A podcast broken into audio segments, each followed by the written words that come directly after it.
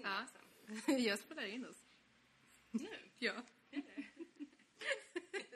Välkomna till Peppelelele. Föräldrarna.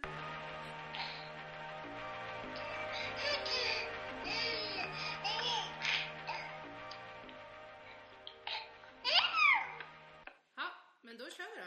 Det hade varit bra med lite vin, känner jag. jag, känner mig, jag känner mig pigg ändå. Välkomna då till eh, Plusföräldrarna.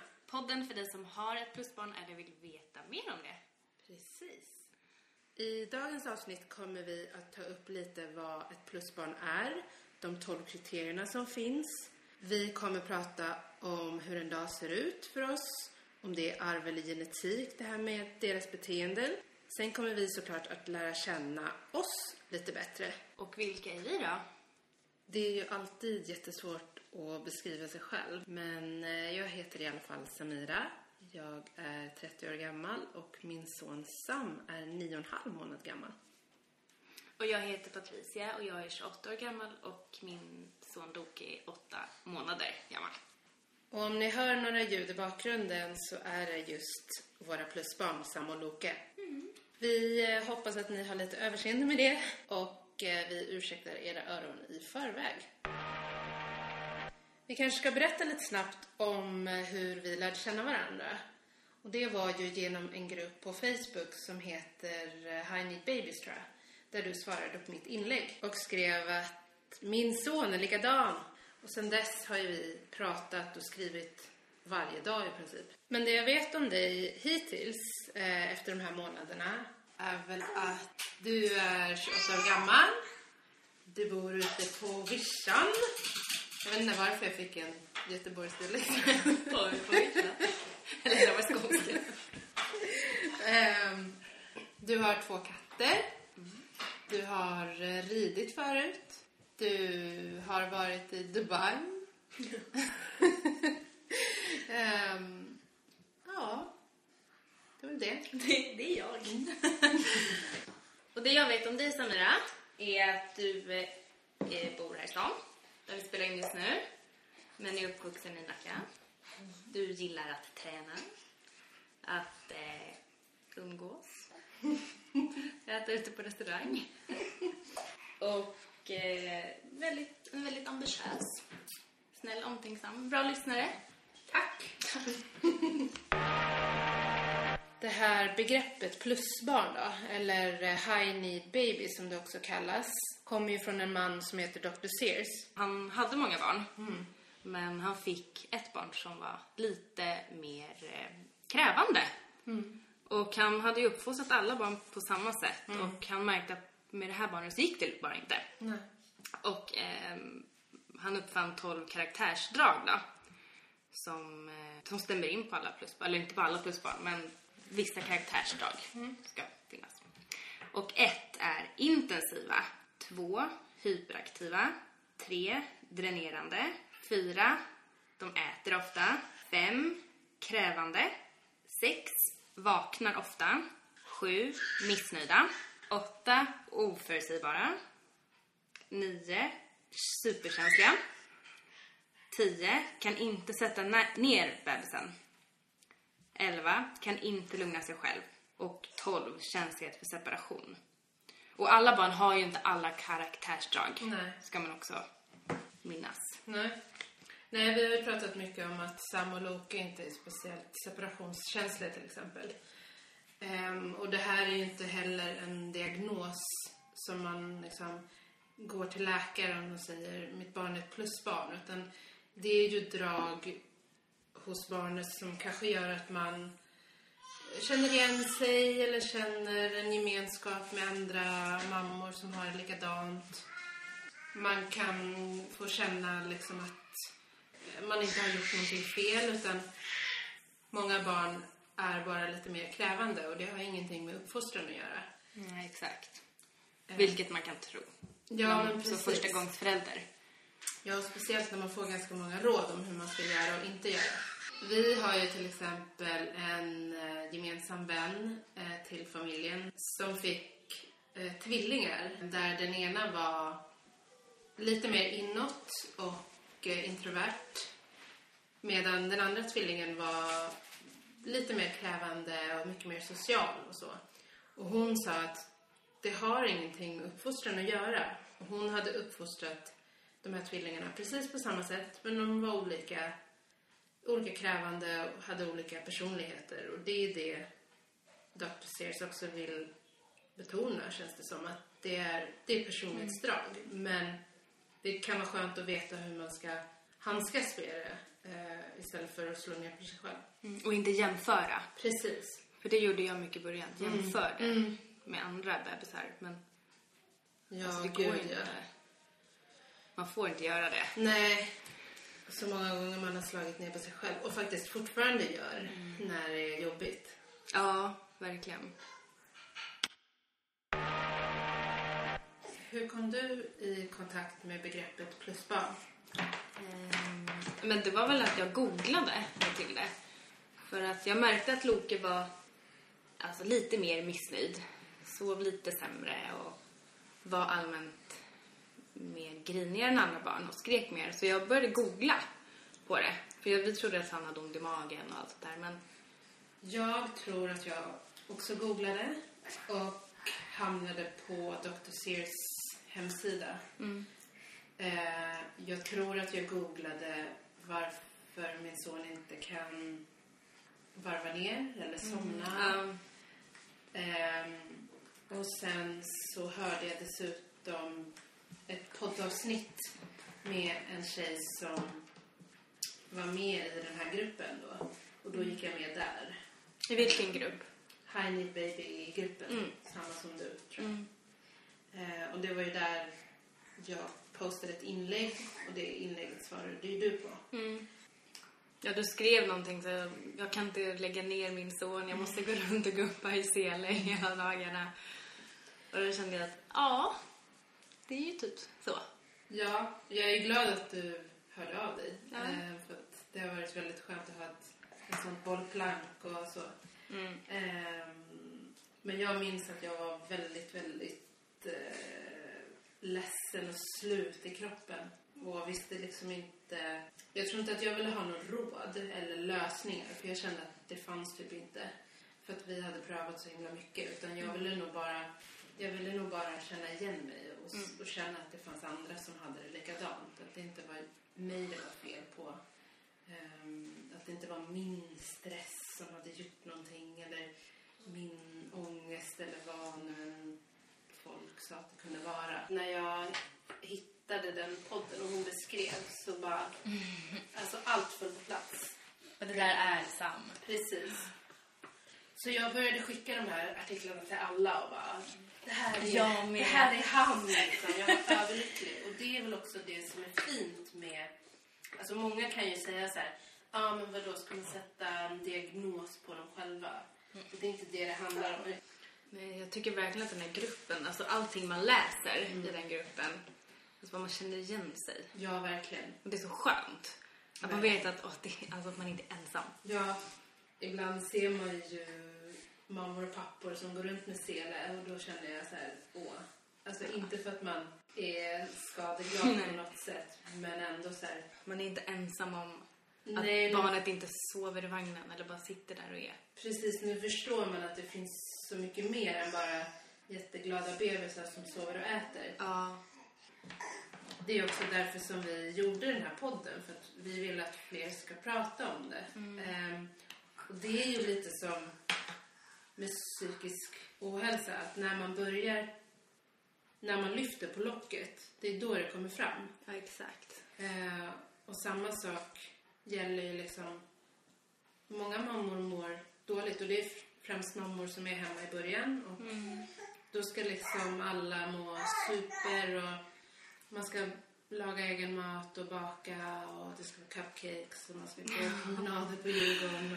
Och... Men jag kommer ihåg att när jag var gravid, de på jobbet sa så här, åh, alltså vi är så avundsjuka på dig för du kommer vara med om det här bebisgoset nu liksom. Ja. Och nu så här, jag har fortfarande inte fått någon bebisgos. Nej, de är inte liksom- speciellt, eh, de är inte så gosiga. De är mer nypiga och bitiga. Ja, och inte ens i början. Nej. Var inte Loke. Nej. De har inte riktigt fattat att de är bebisar och därmed är de väldigt frustrerade. Sam nickar där. de vill liksom gå. Och de, arga över att inte kunna ta sig dit de vill och så vidare. Det känns som att det är liksom... Det är svårt att sova. Ja, det är ju en genomgående... Ja. Alltså svårt att få dem att somna. Ja, det är vår så här, gemensamma nämnare. Vi snackar om så här, hur har det gått få honom att sova. Loka har nog aldrig somnat bara sådär. Som barn gör. Bara somnar. Nej, det har inte så Sådär. heller. Eh, Så bara, oj, han somnade på väg liksom. Nej, det är, här är det tvång som gäller. ja. Eh, och hålla reda på sovstunder och liksom, hålla för ögonen ibland. Och, det gjorde jag på vägen hit. ja, det känner man igen. Mm. Vi har gjort det som krävs i situationen, helt enkelt. Ja. Alltså, vad ska vi göra? Om de inte sover, då behöver vi ha dem i sele. Ja, det funkar Alltså, ju inte. Det går ju inte att lägga ner dem i vagnen alltså, och låta dem skrika. Nej. För att, också på, som jag ser andra barn, att de kan skrika i vagnen, sen så slutar de. Ja. Att de säger, okej, jag fattar. Eller att de har ett snällt skrik. Alltså när Sam skriker, då... Då, alltså... Fönsterrutan. de skallar. eh, Ja, det var Jag- en lite rolig historia där ni var på Gotland. ja, vi var i Visby och sitter på en restaurang. Eh, helt plötsligt så skriker Sam till sig som han gör. Och eh, bartendern blir då så rädd att han kastar upp brickan med alla flaskor och, glas och så upp i luften. Alltså rakt ner i marken. Det är jätteroligt. När det inte passar, då, då, det känns som att de skriker tills de får det. Ja, ja. Och det är ju det som jag säger, okej men nu, nu ska jag inte, nu ska inte jag ta upp honom. Nej. Jag har ju försökt Ja. att bara, nu ska jag vara konsekvent. Ja, ja. Men det har ju slutat med att liksom både han och jag sitter och gråter. Och det går inte liksom att trösta honom. Nej. Nej, och här har vi ju prövat. Jag prövade en gång för att BVC sa så här, men eh, pröva låt honom gråta lite. Det är inte farligt. Nej. Ehm, så kommer han så kommer han lära sig somna. Mm. Eh, men det slutar ju bara med att han, han grät tills han, han tappade andan. Ja. Ehm, och det tog mig typ två timmar att lugna honom igen. Och han hulkade. Eh, och sen så var han liksom rädd för sängen. Han ville inte Ja. ligga där alls. Eh, så vi hade ju skapat en dålig konnotation till sängen. Så fort jag la honom där så blev han jätteledsen. Och det är inte heller det jag vill skapa. Tror du att det är eh, arv eller genetik, det här med plusbarn och alltså personlighetstyper? Eller är det liksom, ja men är det vana? Att du hade på dig mycket sele när han var jätteliten och då vande han sig? Eller, du vet. Alltså jag tror att det är både och. Ja. Alltså jag tror definitivt att han har vant sig vid att jag går omkring med den här selen. Mm. Verkligen.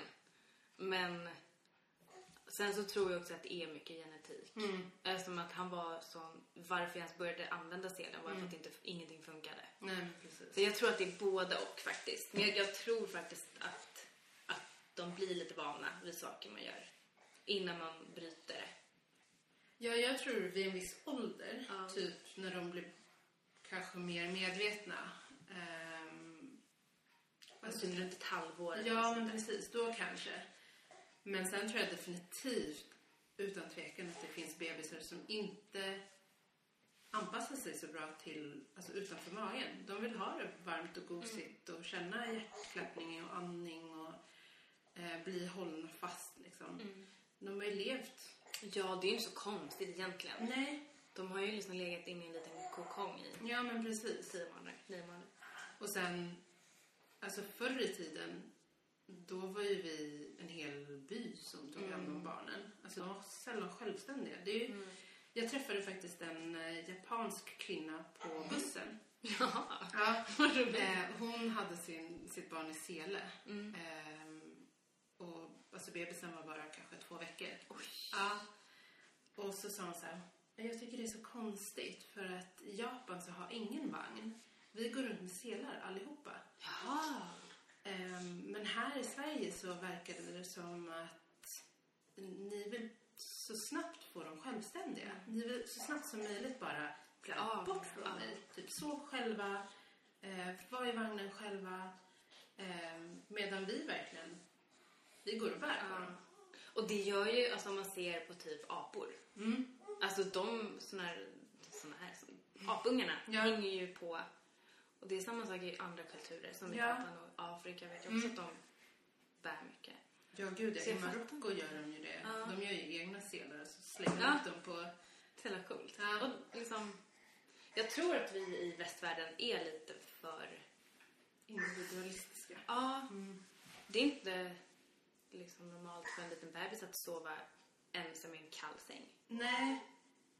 Du somnar någonstans och sen blir- vaknar du någon annanstans där det är helt mörkt. Ja. Fy. Det kan man ju bara tänka själv. Vad tycker du är mest positivt med att ha ett plusbarn? Dels är ju Sam väldigt rolig. Ehm, sen så är han väldigt smart. Ehm, jag tror att många plusbarn kanske har den här känsligheten och liksom nyfikenheten att de tar reda på hur saker funkar. Ehm, och jag märker på Sam att han är väldigt framåt och nyfiken och ehm, det tycker jag är väldigt kul. Det är ju alltid 180 med honom. Ingen lugn stund. Nej, inte alls. Ehm, vad tycker du är positivt? Nej, men det mest positiva jag tycker är väl att det som du säger, att de är väldigt glada, plusbarn. Eller nu för tiden i alla fall. Och att det här med att man kan lämna ifrån sig Loke nästan till vem som helst och han är lika glad ändå. Hur ser en typisk dag ut för er?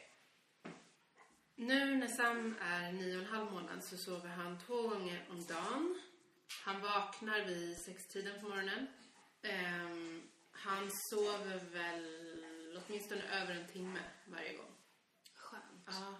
Eh, han sover ju definitivt mycket längre om det är sele för då blir han ju varm och gosig. Och vaggad. Ja, och vaggad. Ehm, när han sover i säng så väcker han sig själv eh, mycket. När han, han snurrar runt och ska typ ligga jättenära spjälorna. eller vad det heter. Ja, och typ dunkar huvudet i och väcker sig det är själv. samma med Loke. Typ vaknar av att han vänder på sig. Ja, Och så är han vaken. Ja. Ja, och det, det jobbiga på natten när han vaknar är att han kan inte bara somna om. Utan då måste man upp och så måste man väga om honom, försiktigt lägga ner honom. Ehm, och liksom, vi vill ju desperat bara... Alltså på natten, man, man gör ju det som funkar. Ja. Alltså, man orkar ju inte vara vaken. Hur mycket vaknar han på nätterna nu?